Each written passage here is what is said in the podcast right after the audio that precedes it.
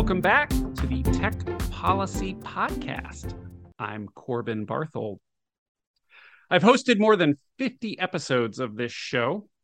And aside from my esteemed colleagues at Tech Freedom, I've yet to welcome a return guest. That changes today. Elizabeth Nolan Brown is here. She's a senior editor at Reason. Moreover, she's a fantastic writer on tech policy. If you follow her work, as you should, you'll see why I'm so pleased to have her back. Today, we're going to be discussing two of Elizabeth's recent pieces for Reason. One is on screen time and youth mental health. Elizabeth dove into the most recent research on how, or rather whether, television, social media, and video games affect young people's well being. She's got some bad news for anyone who likes stoking moral panic. The other item is Elizabeth's December cover story for Reason magazine on the costs and benefits, mainly benefits, it turns out, of algorithms. That piece, too, gives the pearl clutchers, if I may use that term, a good kick in the shins. As Elizabeth explains, a lot of the criticism that the algorithms, quote unquote, receive these days stand on nothing more than vibes. Elizabeth, welcome. Hi, thanks so much for having me back on. It's so good to have you. Um, I really do mean it to our listeners. Follow Elizabeth's work. She, uh, in addition to just being a good writer, you pick good topics. uh, so um, let's start with the research on young people and screens. We've got um, very young children and television, and then um, preteens and smartphones. We've got uh, teens and social media, and we've got children and video games. So we're covering the landscape. Um, what's yeah, uh, yeah, go ahead. We, we published this piece at Reason the week after Christmas because we were kind of thinking, you know, there's going to be a lot of people at, with their kids at home during break during that time, like freaking out, like, oh no, my kid of whatever age is spending too much time in front of whatever kind of screen. So these are kind of studies published in the past that we're going to talk about that were published in the past like six months or so that that yes, like you said, cover the gamut of different kinds of uh tech and different ages of, of children. Yes, I also liked that all of them are from 2022. Um, yes, the the Christmas break, you're giving me flashbacks because my parents let us have video games, and it, like so many households, it was a struggle between you know them trying to curtail the time, and you know when you're a little kid, you have no you have no your, your horizon of the future is so short. Of course, you're going to play video games all day long if you're able to, and after Christmas, I would often get a video game or two. And my parents would just know that it was a lost cause for the next week. And like the week between Christmas and school returning, it was just like a bender, you know? God only knows how many hours of video games I played in the. And you turned out okay, right? I'd like to think so. I'd like to think so. Maybe that's, uh, I don't want to put that to a poll let's start with the first let's let's let's rewind from the teenage years in video games down to toddlers um this you the first study you talked about it's dear to my heart um because my wife and i have three toddlers um, and we've been known to park them in front of the television for CoComelon and Daniel Tiger and Peppa Pig. All of my fellow parents of toddlers will recognize those. We feel guilty about it at times. I think my wife a little more than me. Um, but the first study that you discussed uh, gave me a little bit of relief. So please tell us about it. Yeah, so this this was a study published in the journal Frontiers of Psychology back in August. And researchers at the University of Portsmouth and a French university, they looked at 478 previous studies on screen time in kids under 3, specifically TV time with kids under 3. Um, and they found that the effect was context dependent. It wasn't about the precise amounts of time spent watching TV. It wasn't, you know, oh, 20 minutes or an hour or two hours. It wasn't this, you know, this much is okay and this much is not okay so much as what was watched and under what circumstances. So the researchers found that, you know, age appropriate shows designed to encourage interaction, especially and shows that were watched with a caregiver nearby so that the you know an adult could talk about what was going on and answer questions and things like that TV shows of that sort or watched in that context had a positive impact on cognitive development. There were also, you know, studies that found a negative impact, but these either tended to not be context tended to not be context specific. So when they looked at the context, it was like, oh, you know, it matters what you watch and it matters what how you watch it. Um, which you know makes sense, right? It's kind of crazy to me when people believe that sort of simply watching any your kid watching any TV is going to negatively affect them. Obviously, too much time in front of TV will detract from other things like you know um, physical activity and hands-on play and other things that are important for for health and development. But you know, a lot of these studies that are really panicky about kids and screen time, they tend to rely on trumping up correlation and not considering alternative explanations. I think you know, like the kinds of kids whose parents let them watch tons of TV probably differ in a lot of ways from the kinds of parents and families who let their kids watch the least. You know, they might be parents who, um, you know, they might have different socioeconomic differences. The parents who watch their kids um, make let their kids watch a lot of TV might you know not be the best parents or they also might be really good parents but they have to work a whole lot and you know they're they're away from their kids because of that and you know they have less money so there's like so many confounding factors other than the screen time and it's just so strange because you know a lot of the times with stuff like this, media and politicians and people really afraid of any and all screens, they tend to act like TV time or screen time in general has this sort of mystical power to make kids dumb, you know, no matter what. So that's why I really liked this study because, like I said, you know, it was a meta-analysis. They looked at hundreds of previous studies and and they found that you know it's it's not magic. It matters what you watch and, and in what context. Yeah, that was so that was enlightening to me. I hadn't thought about, even though it's like a basic point, that there's a difference between parking your kids in front of CNN, where it's just a bunch of lights to them and they yeah. don't really understand, versus to use another one, my kids, the the latest one, my kids love Shaun the Sheep, and you can tell they're interacting with it. They love the slapstick, uh, the you know the dog getting hit by the door or whatever. Um, I've mentioned on the show multiple times that they used to. They've actually grown out of this. They used to like on YouTube just garage tr- uh, uh, garbage trucks, just garbage trucks on the street. YouTube, you can find these. Just an hour of footage of garbage trucks, and it's been interesting because, and I'll return to this point. Um, the the programming of a child's brain, the software, if you will, like it it it forms largely on its own, and they're ready for a certain kind of programming at a certain age and as long as you kind of listen to them and put on what they're interested in they will figure out sort of they want to watch garbage trucks and then as they can slowly understand more they want something else and then, of course, this is totally anecdotal, but in the case of my kids, when they've had enough TV, they'll get up and start tearing the house apart. Like they won't, you can't, they're not potted plants. You can't just right. make them watch TV uh, once they're over it. But uh, that is just my kids. That's, that's my, my nephew, my house. My nephew, who's now four, definitely went through a like just watching garbage trucks or fire trucks on on YouTube phase two for a while. So oh, it's fantastic! Tractors, fire trucks, and they have the funniest questions. It's very entertaining. Okay, so that's uh, television and toddlers. Uh, let's move up in age a bit. Um, this one worries a lot of people. It's not quite uh, my problem yet, but it will be. When do you give your kid a smartphone? Uh, and what does the evidence say there? Yeah, there was a study published in September in the journal Child Development and it found essentially that the age at which preteens and teens got their first phone didn't matter. It didn't have a positive or negative effect on their mental health and social adjustment. Uh, the researchers found this by they studied a group of kids for five years. They followed them from when they were ages uh, seven to 11 at the start of the study to when they were um, for five years after that and they didn't find any sort of uh, you know differences in in general social functioning or mental health based on what age that they got their phone. Um, and all almost all the kids by the end of the study by ages by age you know 16 had a phone. They found the average age uh, of getting a phone was 12.6 years old.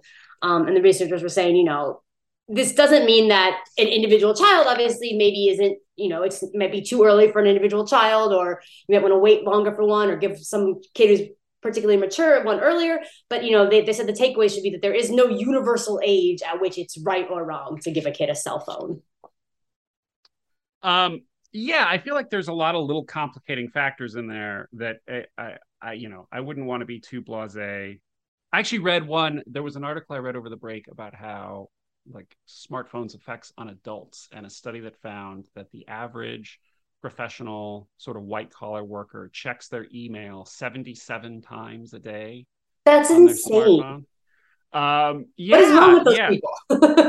Well, I don't know if I do 77, but I I I get it. And so it's weird because I don't want to make it sound like smartphones don't have some effect on your brain. And there's also been studies where they put your brain under MRI and and find that, you know, your reward centers or whatever are potentially affected. And yet simultaneously it doesn't really surprise me that it's sort of like the cohort level it yeah. wouldn't be damaging that's a very mixed message I just said, but I, I think that's right. I think it's probably a nuanced um, yeah. phenomenon. That's the, I mean, that's essentially what the researchers were saying. They, they kept stressing in, you know, their statements about the study that, you know, yes, this doesn't mean that, you know, every kid should get one at any particular age and it's going to be good or bad. You might not want to give, you know, some 11 year olds a cell phone or some 13 year olds or 14 year olds a cell phone, but that, yeah, like at the cohort level, there wasn't a magic age for it that, that made a difference well closely related uh is, because what do kids do when they pull up their smartphones? Social media. Um i think in part due to somewhat uh, slipshod coverage of Frances Haugen's facebook leak the media kind of slouched toward this conclusion that social media just is um across the board bad for teenagers. And um i don't know that just, just didn't sit right with me even before I looked into it and figured out the way that they had manipulated the polls that Facebook had done internally and were basically cherry picking them. Um, at any rate, you discuss a recent poll that doesn't bear out this assumption. Uh, what are teens themselves telling us about their social media use? Yeah, this this I thought was really interesting too because we often rely so much on what uh, I don't know, yes, on what people in the media and and you know whistle the Facebook whistleblower and all these sort of like sort of very vested interest voices are saying. So it's good to hear what teens themselves were saying. And uh, Pew Research Center did a study last year, published, and they published the results in November. Um, they surveyed a little over 1,300 teenagers, ages 13 to 17 years old. And these kids, 80% of them said social media made them feel more connected to their friends. 71% said it gave them a creative outlet. 67% said it provided them with people who could support them through tough times. And 58% said it made them feel more accepted. So this really cuts through the idea that social media is isn't you know encourages isolation or makes teens you know feel lonely, makes teen, teens feel um, that they have you know more to, to worry about. Um, just really challenges the idea that social media is a net negative in teenagers' lives. And in fact, only nine percent of the teens surveyed said it was mostly negative for them. Meanwhile, about a third said it was mostly positive, and the majority, 59%, said it's a mixed bag, that it had some negative effects and some positive effects, which again, you know, makes sense. There's obviously a lot of good good parts, and there could be some bad parts.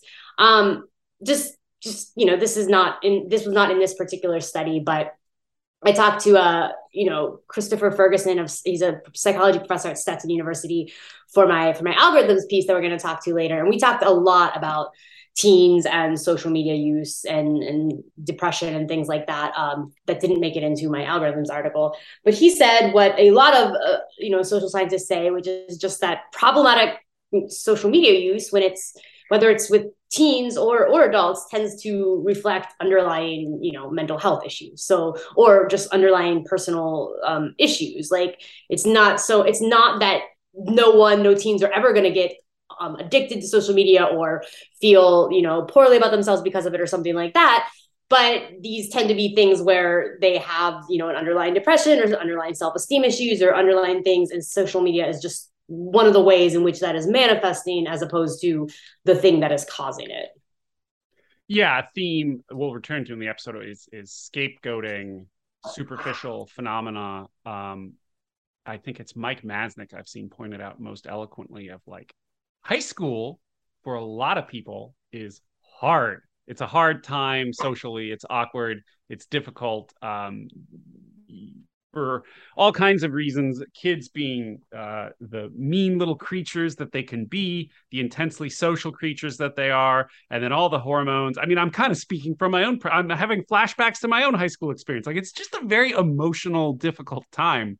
Um, so the fact that someone says, and, and actually, this should go both ways. The fact that somebody says that they find social media intensely rewarding and the the notion that someone might say they find it intensely negative um, in either case well you've got teenagers going through working through their high school experience. I mean the the popular kid of course is going to like social media. Um, it's not clear to me that there's a, a big causal relationship in in any direction. It's just mapping social relationships that are already occurring in the uh, in the world of atoms which uh, ties into what I think is actually the most interesting, at least to me, of all the studies you discussed, um, because it's simultaneously a really interesting finding to me, while at the same time, um, in my opinion, like there's no causal insight you can get about social media necessarily from it. We'll we'll unpack this. Um, this is a study basically saying that if you're a parent and you think it's a good idea to withhold tech from your kids, social media or the internet, um, that you really do risk doing more harm than good. Um, at least that's what, and again, I'm, I'm, putting a lot of caveats here what the correlation finds. So, what does that study say? Yeah, uh, I thought that this one may have been the most interesting one uh, among these that we're talking about too. Um, study published in Social Science Re- Research Review in August. Uh, Michigan State researchers um, led by uh, Professor Keith Hampton, they found that being disconnected from the internet, either because of living in a rural rural area and having spotty access, or because parents severely limited screen time, was actually more of a driver of low self esteem than time spent on social media, video games, and things like that. Um, they also found that teens who logged the most screen time also spent the most time doing in person socializing with family and friends. So, and there, there were several other findings in here too. Um, so, but you know, Hampton, the, the lead researcher, his quote was that disconnection is a much greater threat than screen time. Is is how he sort of uh, summed it up and saying, you know, social media and video games are deeply integrated into youth culture and they do more than entertain. They help kids to socialize, they contribute to identity formation and provide a chance for social support. So I thought that was really interesting because, you know, what he found in his research actually really ties, it's directly what the, the teens in the Pew Research study that we just talked about were, were saying themselves. Um, so one thing that I just found very depressing in reading uh, through that was the notion that the only thing that correlates more strongly with low self-esteem than um, lack of access to social media was being female. Yeah, yeah, that um, is that's depressing.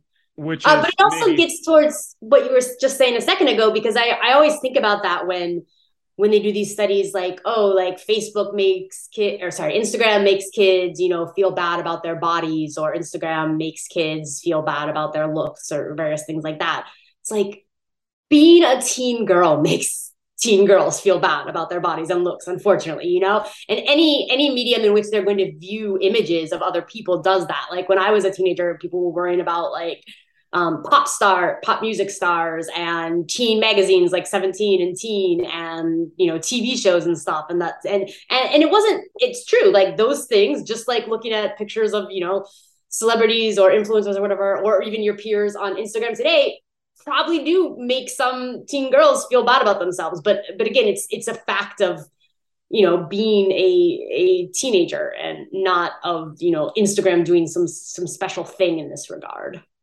Yes um i yeah so it's interesting. I i i suppose let's say you wanted to be a you're in the anti social media camp. There's a lot you could say in response to this study. I mean one thing that occurred to me immediately was well, kids might be more unhappy without access to social media because that's the reality we live in, where if all of your friends are on social media, you are now an outcast by not having access to it. So I feel like I would, I as a parent, come out with just the very weak conclusion uh, but something insightful nonetheless of the world being what it is your kids yeah. friends are going to be on social media so if you deprive them of that you're sort of doing uh the carrie uh that's extreme but you know the movie carrie where the mother like she'll never let carrie go out and yeah. she's stuck in the house and yeah. she ends up we all know where that went um anyway very interesting nonetheless so um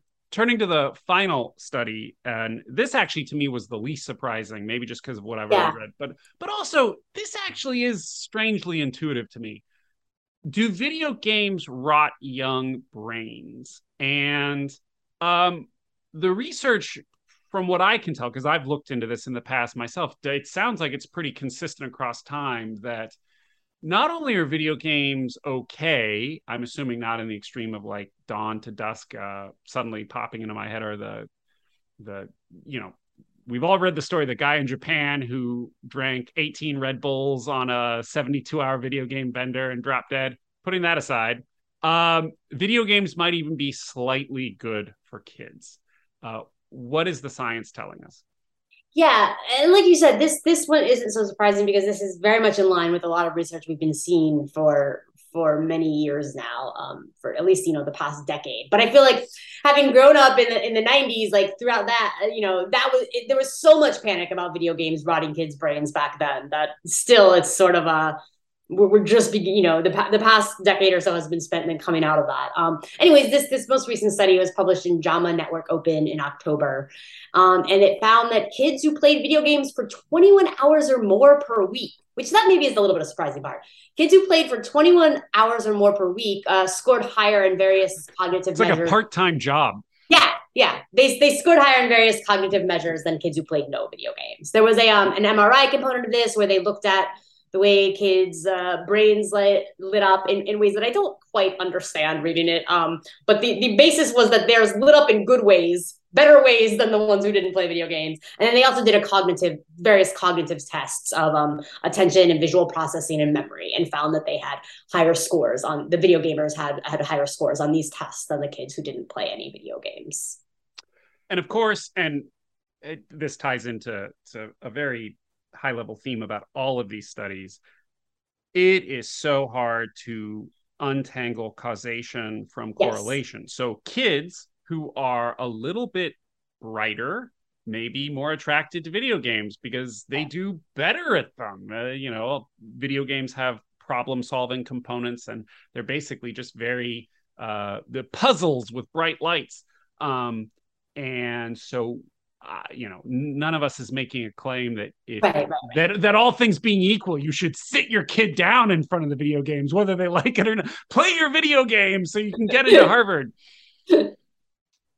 uh yeah i so I, overall that that ties into just something i think of when i read all of these studies positive or negative um so i mentioned i have three kids they're all toddlers two of them are identical twins so before they were born, I got really into like reading up on identical twins because like that's kind of weird having identical twins. Uh, I didn't even believe it when we saw the first ultrasound. Like there were like two heartbeats, and I was like, "Wow!" It, so the heartbeat shows up on its head too. Uh, the doctor's like, "No, that's two heartbeats." Um, I read a book by Lawrence Wright, fantastic writer for the New Yorker, uh, on twins and what they tell us and uh, you know the takeaway and this you see this in all kinds of other stuff you can read um, you know twin identical twins in particular uh, provide us some of the strongest research debunking the blank slate theory of development. The notion you see this every now and then the the crazy dad who like sets out on a mission to make his kid a prodigy and so is like a militant you know trains the kid. Um at the end of the day, genes are very powerful. Um, that's not to say that parenting doesn't matter. And obviously, if you tie your kid in the basement and only feed him bones, you will mess your kid up. I'm not saying parenting doesn't matter, but that it, it for those of us who are parents and worry about messing up our kids, it is not as powerful as many people would like to think. There is sort of a DNA program that is going to run within your kids and make them into the humans that they are in large part. So I am not surprised with that high level statement having been made that it's just very hard to find causal relationships here. Um, so I think just for about the fifth time this episode, we should make very clear this stuff is very messy. And what I really appreciate you doing is just countering the other extreme conclusion that, oh, these study, you know, social media is bad or whatever. And you're making it clear of like, no, it's unclear. Let me show you some positive studies that counterbalance you know this negative uh, narrative. So having said that here's a question that i don't you know impossible question but please speculate. Okay. uh algorithms are getting ever more powerful. We're seeing crazy new technologies on the horizon. Uh, those of us who've been watching generative text, like my mind is getting blown. Do you think that in the nearish medium term future, we will hit a tipping point where um, screens, you know, once they're implanted straight into our eyes or whatever, that like really um, this will start being damaging to kids, or we'll we'll hit a point where um, you know we have to bow down to our robot overlords. Uh, I just I I really don't think so because I mean it just we've seen you know with every new sort of technology and every new it, you know it keeps getting more powerful and more powerful and we keep we keep worrying about the same thing. And ultimately you know people people have a lot uh, more agency than I think we think when it comes to these things. Like you just talked about your toddlers, like they'll get tired of screen time and they'll walk away from them. But like, you know, I think that that kind of persists throughout life and we all bring to to these these things our own, you know, they, they interest us and we're entertained by them, but we all sort of I think when people run into problems, this is kind of rambling here, but I think when people run into problems, it's when they don't have anything else going on in their lives really i think that's when you see people really sort of get sucked into uh conspiracy theories or you know just addicted to various sorts of technology. And that's maybe when the algorithms do have a, a bad pull on people. But but for the most part people who are you know have well-rounded lives and have other interests and things like that like they are capable of i just can't imagine any sort of algorithm is going to be so powerful that, that none of us can resist it I, I bet you're aware of this one. I, it makes me think of the study with the uh, the rats and cocaine. Yeah, yeah. I can't remember where. They, I think it was lab rats, and they could like get a hit of cocaine. And the study came out and was like, "Oh, if they can get cocaine, they'll just take cocaine until they die." And then yeah. not even monkeys. I'm switching back and forth. Later, another study found that well, no, those uh, animals were in just an empty cage where the option was sit there and do nothing or take yeah. cocaine. And I feel like most of us, if those are the only two options, uh, you know, that would be a hard choice to resist. Whereas if they have like a wheel and the like all the you know playmates and all that stuff, yeah. you know, they actually don't. It it was not the same effect. So a weirdly uh trad uh, insight here of you know maybe family and community and other activities and hobbies are a, a good thing to have not yeah. terribly surprising. We can all agree on that. Uh, great. Okay. So that's we that's a great rundown of the some positive recent research on kids and screen time. Let's turn to the broader topic which you've already kind of segued us into of um, algorithms. And your cover story on algorithms was fantastic. Um, I think the $10,000 question that all of us are always asking, and there's been some interesting takes in one direction and another, but, but the big question, you know, do platforms help cause societal problems or, you know, does social media simply reflect our society back at us? Um, I'm assuming that the answer is not 100% and 0% in either direction, but I, I think there is a clear preponderance a clear answer here for some of us. What do you think? Yeah, I think like you said, like again, this isn't it's not that social media um, or it can it can never um, exacerbate existing you know divisions and things like that or get people to pay attention to something that they all things considered would be better off not paying attention to. But i think that yes a lot of the panic about it is overblown and a lot of the research bears that out and shows that you know it's it is just sort of um, reflecting our very polarized, very sort of uh, antagonistic moment. And I mean, you can see this in, in, in lots of different ways. The polarization thing being a really good one. You know, like social media is constantly getting blamed for increasing political polarization, but um, in the United States, polarization has been increasing since like at least the 1970s, and I think uh, uh, started uh, rapidly since then, and, and started a little bit before that.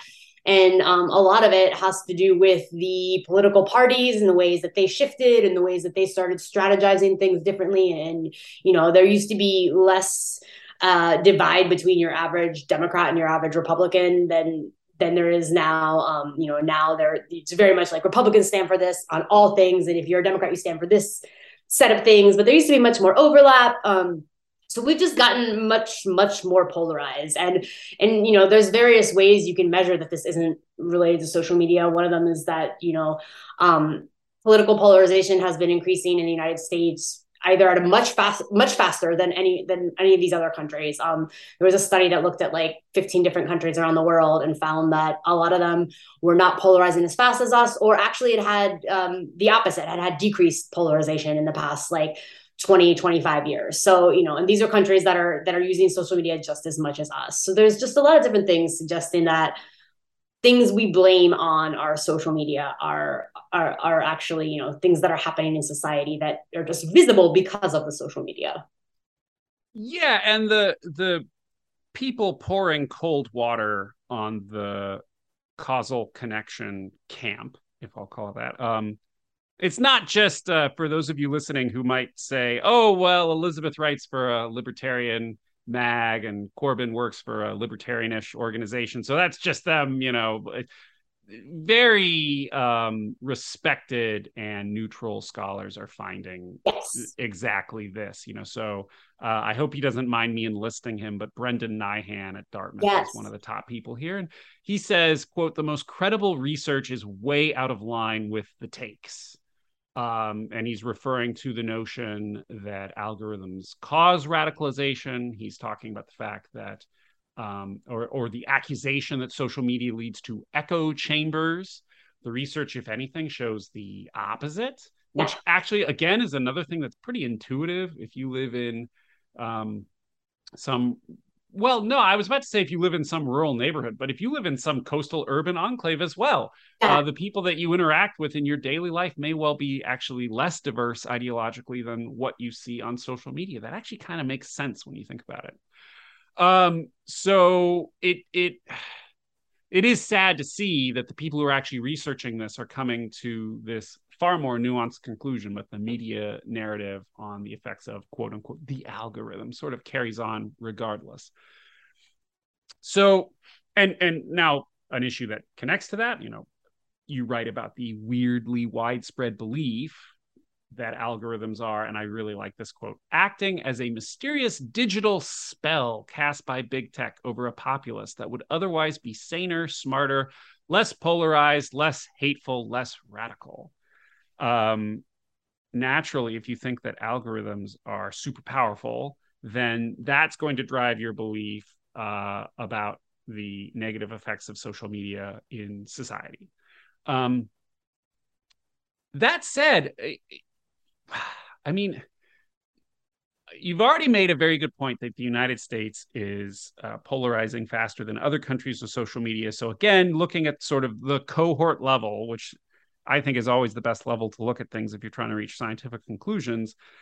You know, that would suggest that social media doesn't have an independent effect. And yet I just I can't shake um the feeling that social media somehow makes things that might have happened otherwise happen more rapidly um and even like i had joe joe uscinski on the show who studies conspiracy theories and he was sort of pushing back on this. And so maybe i'm just wrong and i'm just uh, now i'm the one operating on vibes that i can't shake. But you know i, I look at how quickly uh, stop the steal took hold. Um i you know how quickly we managed to make um like masking during the pandemic make it code as a political issue. And um you know it just it it gives me sort of an icky feeling that social media might be helping drive that phenomenon faster. So but, am I onto something or am I um, I'm I'm the one just operating on vibes now? Well, I push back that like both of the issues you mentioned um, with the you know allegations of election fraud and in 2020 and and you know the crazy politicization of of masks and other things regarding to COVID are these were phenomenon driven by traditional media and political elites you know? You had donald trump you had state governors you had popular um, republican lawmakers at the national level. Like they were all pushing this narrative about these narratives about covid. They were all pushing these narratives about election fraud. Um, so you know these these narratives took hold because you had people who are in traditional uh, positions of of power and influence pushing them, and then yes, like people repeated them on social media. But again, like I don't think if you just had some random people on social media start saying them and Donald Trump wasn't pushing them at his rallies and Fox News wasn't having, you know, Tucker Carlson wasn't repeating them on his show every night, I don't think that people would, you know, be believing them and sharing them in any way. So and, and that's another one of the, you know, some studies that I that I mentioned in my algorithm piece. We're just talking about that about you know, um, polarization being greater amongst people who are cable news consumers than people who are online. Um, I think again, like this sort of just mistakes the the visible aspect of it. Like if like you were probably on social media a lot more than you are at like Trump rallies or um, you know getting email chains from people's grandpas or something like that. Actually, so, I get the email chains from family members. I, I, yeah, so I get you those. know we're all if we're on social media a lot, you your primary exposure to these sorts of conspiracy theories is through social media. So you think like, oh, these have to be these have to be spreading in, in, in that realm. But I think that you know they're they're spreading at political rallies, they're spreading in private um, online forums and things like that. And it's it's just you know they're spreading because they're being pushed by traditional media and traditional political elites. Yeah, I actually do get the like forward, forward, forward email chains from uh, a certain generation of Americans um, who are really into that, and it always makes me think about um, when I'll pick on Elizabeth Warren. You know, the, I've I've picked on this exact point before on the podcast where they call it organic communications or something like that, and that that's their word for like people talking to each other. Yeah. Like, oh, we've got to stop the spread of misinformation on organic communications. It's like that is such a totalitarian thought. Where yeah. you're going to block the forward, forward, forward email chains. Um, but, and I could see how those would be even crazier than what spreads on social media, or or as crazy as the worst of it. I think that that gets to a good point too, though, which is that like again, like a lot of times because we can ban certain sorts of information on social media, right? Like people are like, well, that's got to be the solution. Like we'll we'll ban it on social media and then we won't see it. But you know, at least on social media, you all of us can see what is being, you know, what misinformation is going around. Um, and you know, have the opportunity, even if it's you know very hard to do, to to counter that information misinformation whereas if you know you ban it on social media that doesn't mean the beliefs are going to go away they're just going to be talked about person to person in private. They're going to be shared through email threads. They're going to be shared in private forums and encrypted messaging, you know, things. And you're not able to see it and you're not able to counter it. So I think that, you know, even though people would like think that it's that it's worse that it's on social media, I, I think that it's actually better. Well, this ties into my earlier point about the weak the the weak solace as a parent, or I don't know how to put it, of of well, whatever you may think of social media, your kids are the other kids are on it, and that does kind of force your hand away. I mean, to the extent I just have a icky feeling that social media may accelerate such things. I certainly am not a strong. I, am not a believer at all in the notion that um, wiping off the major platforms is some kind of solution. I've long said the, the major platforms are well within their rights to say, look, this is going to happen, but not on our watch, that they have yeah, the right totally. to moderate as they see fit. But what you're going to get, uh, given the way technology is, you know, even if I can't shake this feeling, that doesn't mean there's a quote unquote solution. People will find the corners of the internet where they can say these things. And um, the, uh, I think it was the Buffalo shooter. You know, you look at into these mass shooters and to the extent that they're online. And again, going to your point and affirming it, I mean, they get their information from all kinds of places. I'm not saying it is social media, but the social media they tend to use are these darker corners yeah. that are ineradicable.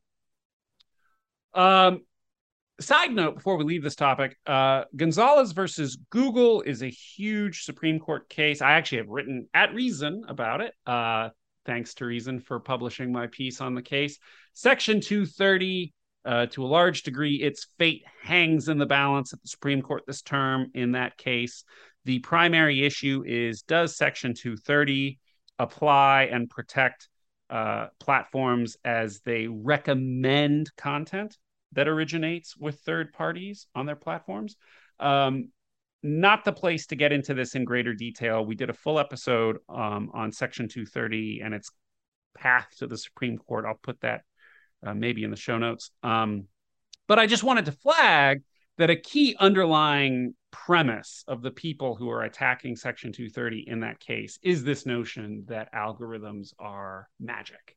Um, Because if you think of recommendation algorithms, what's at issue in this case, as basically no different than a newspaper deciding what they're going to show you in their headline or what Fox News is going to lead with on Tucker, if we want to go there, um, then the case is quite strong that those are protected by Section 230. The main way, not the only argument they make, but a big argument they make to try and get around that is look, algorithms are different because the targetedness of them make them into, you know, crack cocaine headline. You know, it's so personalized to you, it's so powerful that you Digital fentanyl. resist it. Digital fentanyl. There you go. It's, it's big tobacco, but online. Um, so this all ties into that case, uh, which is a big case, and um, we're all watching. Okay. Um, tying back into the notion that we're scapegoating, uh, we scapegoat social media, we scapegoat the algorithm. Uh, you touch on that very well in your article. Um, certainly, neither of us is the first to make the point that algorithms are being it as, as a scapegoat. But you had some interesting things to say, I thought, in sort of asking why. And one line you actually had, you said, perhaps it's because the past decade and a half have been so disorienting. And I just, I really liked how you put that. I mean, that's an intriguing proposition. Um, one thing that immediately pops into my head as I read that, though, is that I, I, feel like that disorientation is only likely to accelerate. So I don't know. How do, how do you feel? Can you elaborate on that point? Yeah, um, you know, me and, and Peter Suderman edited this piece when, when we were just like chatting about why we think this panic over algorithms took place. I mean, what we kind of came down on was that, yeah, like the past eight years or so have just been so strange in so many ways. Um, so much unexpected has happened. You know, um, it, it's now almost it's, it's like seems like distant history. It's hard to imagine kind of but it's like remember how surprised we were at the rise of donald trump it was just like insane to most people everyone was sure that hillary was going to win and this donald trump thing was just like a weird blip and then he won and then not only did he win but like sort of became the the you know figurehead of the Republican Party and started dictating what the what conservatism in the United States is all about, and and that's just sort of really boggled people's minds as as it should. It's surprising. But you know then there was the whole russian uh you know russian interference and russian meddling narrative. And i think the idea that that it wasn't just like you know they did some crappy propaganda memes and people saw them and it didn't really make that much of a difference did not fly for a lot of people because that meant that a lot of people really liked Donald Trump and voted for him over Hillary or didn't want to vote for either of them and stayed home or voted for Gary Johnson or whatever, you know? And so it was a lot easier for people to believe that these algorithms had aided the the Russian meddling and made it so irresistible that people like weren't in their right minds. And that's what happened. And then, you know, we've we've had a lot of different things, you know, we just um it's been like a very heated, you know, political climate in many ways. Um, lots of, of protests around race and criminal justice, um, very contested issues around sex and gender. Um, and then the pandemic hit, and we've got what seems like should be not a super high charged polarizing thing, things like, you know, vaccines or something, become this like huge front in the culture war. And I think again, like it just become very easy then for people to believe, like, you know, then there was the big push about misinformation, like, oh, it must be because of the misinformation on social media. Or, you know, conversely on the right, you have like, well, people wouldn't you know believe all these these woke things if it wasn't for these algorithms pushing it into their pushing it into our children's brains you know? So i think it's it's just happened that you know social media algorithms rose alongside a very disorienting political and cultural period and it's been a lot easier for people to believe like no um eh, you know my my fellow americans aren't actually like this. It's it's just that the algorithms have been driving us to be like this yeah, I it's a question that comes up a lot on the show because it's like impossible to answer. You know, what persuades people? How do they form their opinions? And we cannot create a counterfactual world where we run everything again, but without social media and see how it goes. Um, so, I, you know, what are you going to do? I, I, our system, we are a republic in which we like the people govern, and if the people are nuts, then they are going to get what they want, with certain exception, like you know, the Bill of Rights, good and hard. Um, and I always have accepted that that's the system. I, I will say, yeah, it's it's not like I'm some stuffy, dispassionate uh, person sitting on the sidelines who hasn't been affected by this disorientation. I think uh, my uh, belief in Americans as citizens with agency who govern in a republic, and that's not only just our system, which I continue to accept full heartedly, but like is a sexy thing. That's great. We love it.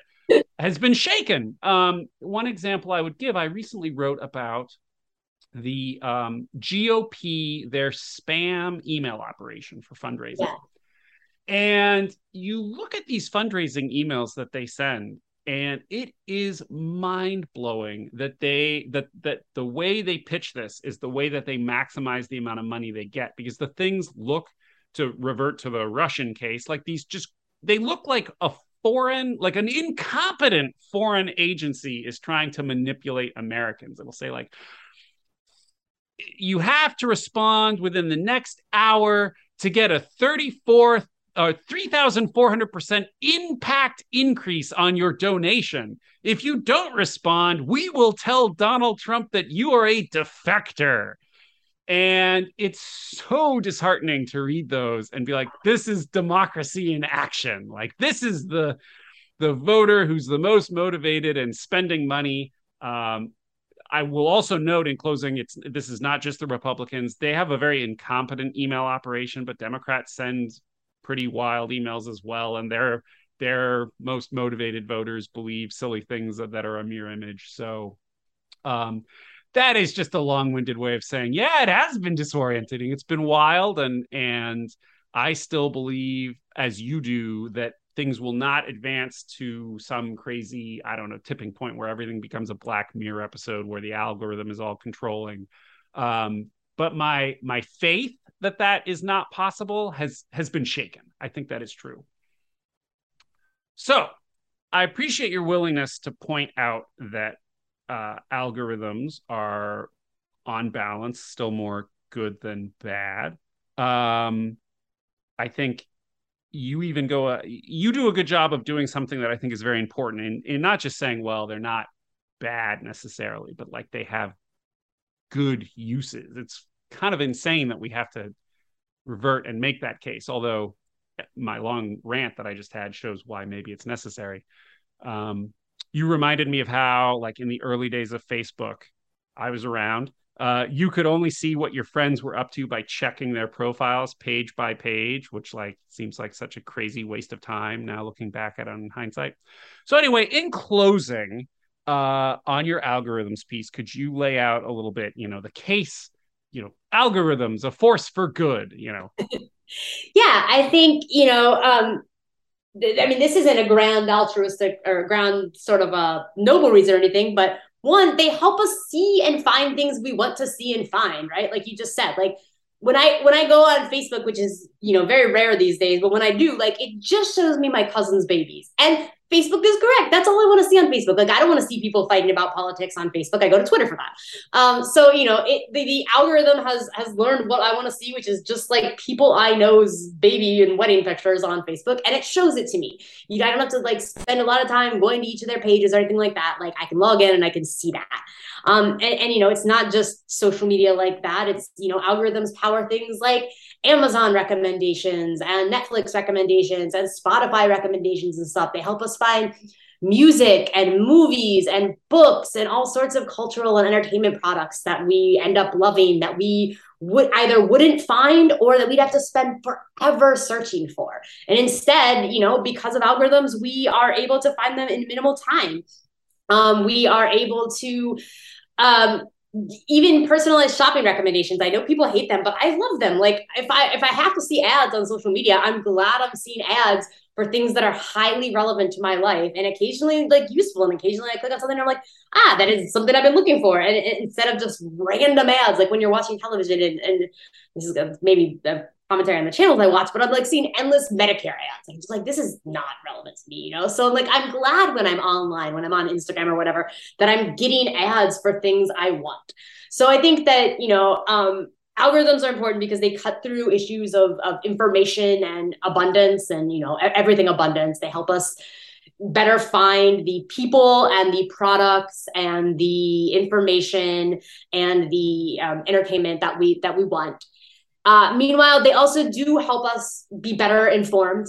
Um, as as we you know briefly alluded to earlier, there's a lot of research showing that people who use social media a lot are um, better informed. They are higher consumers of news. They see more cross-cutting opinions. They are exposed to more um, different viewpoints. So actually, you know, the algorithms are helping, even though it doesn't seem like it sometimes, because you know you see a lot of acrimony as as you would if people in public were always talking about their political views they just don't often do that. So you go online, you're exposed to a lot of uh, ideas and opinions you wouldn't normally see. And then lastly, I think it's important to remember that algorithms do suppress a lot of information that we don't want to be super prominent in our in our um, you know social media platforms or other sorts of platforms. Um, you know, people are always talking about how algorithms oh they're amplifying divisive speech and all that but like it's the same but algorithms are also used to downplay certain sorts of content, to downrank content that is considered hateful or offensive or misleading and stuff like that. And almost all of the social, I mean, that's actually, I know some people would prefer those not be in place, but I think that by and large, and sometimes they can go too far, but by and large, it's a good thing that you know that these algorithms are are keeping the worst of the worst content from just being constantly fed into our timelines or into our YouTube um, recommendations or our TikTok recommendations and things like that uh, we will need to do a geek-tastic episode of the show on Herbert Simon and attention scarcity. Uh, I think we might have mentioned it on the show before. We haven't. Um, you have shown why that concept is so important and why algorithms are so useful in um, allowing us to use our attention to to maximum benefit. Um, Elizabeth, this has been tremendous. Thank you so much for coming on. Uh, what are what is on your mind uh, next? I mean, what can we look out for you uh, from from Reason? Uh, would you like to preview anything?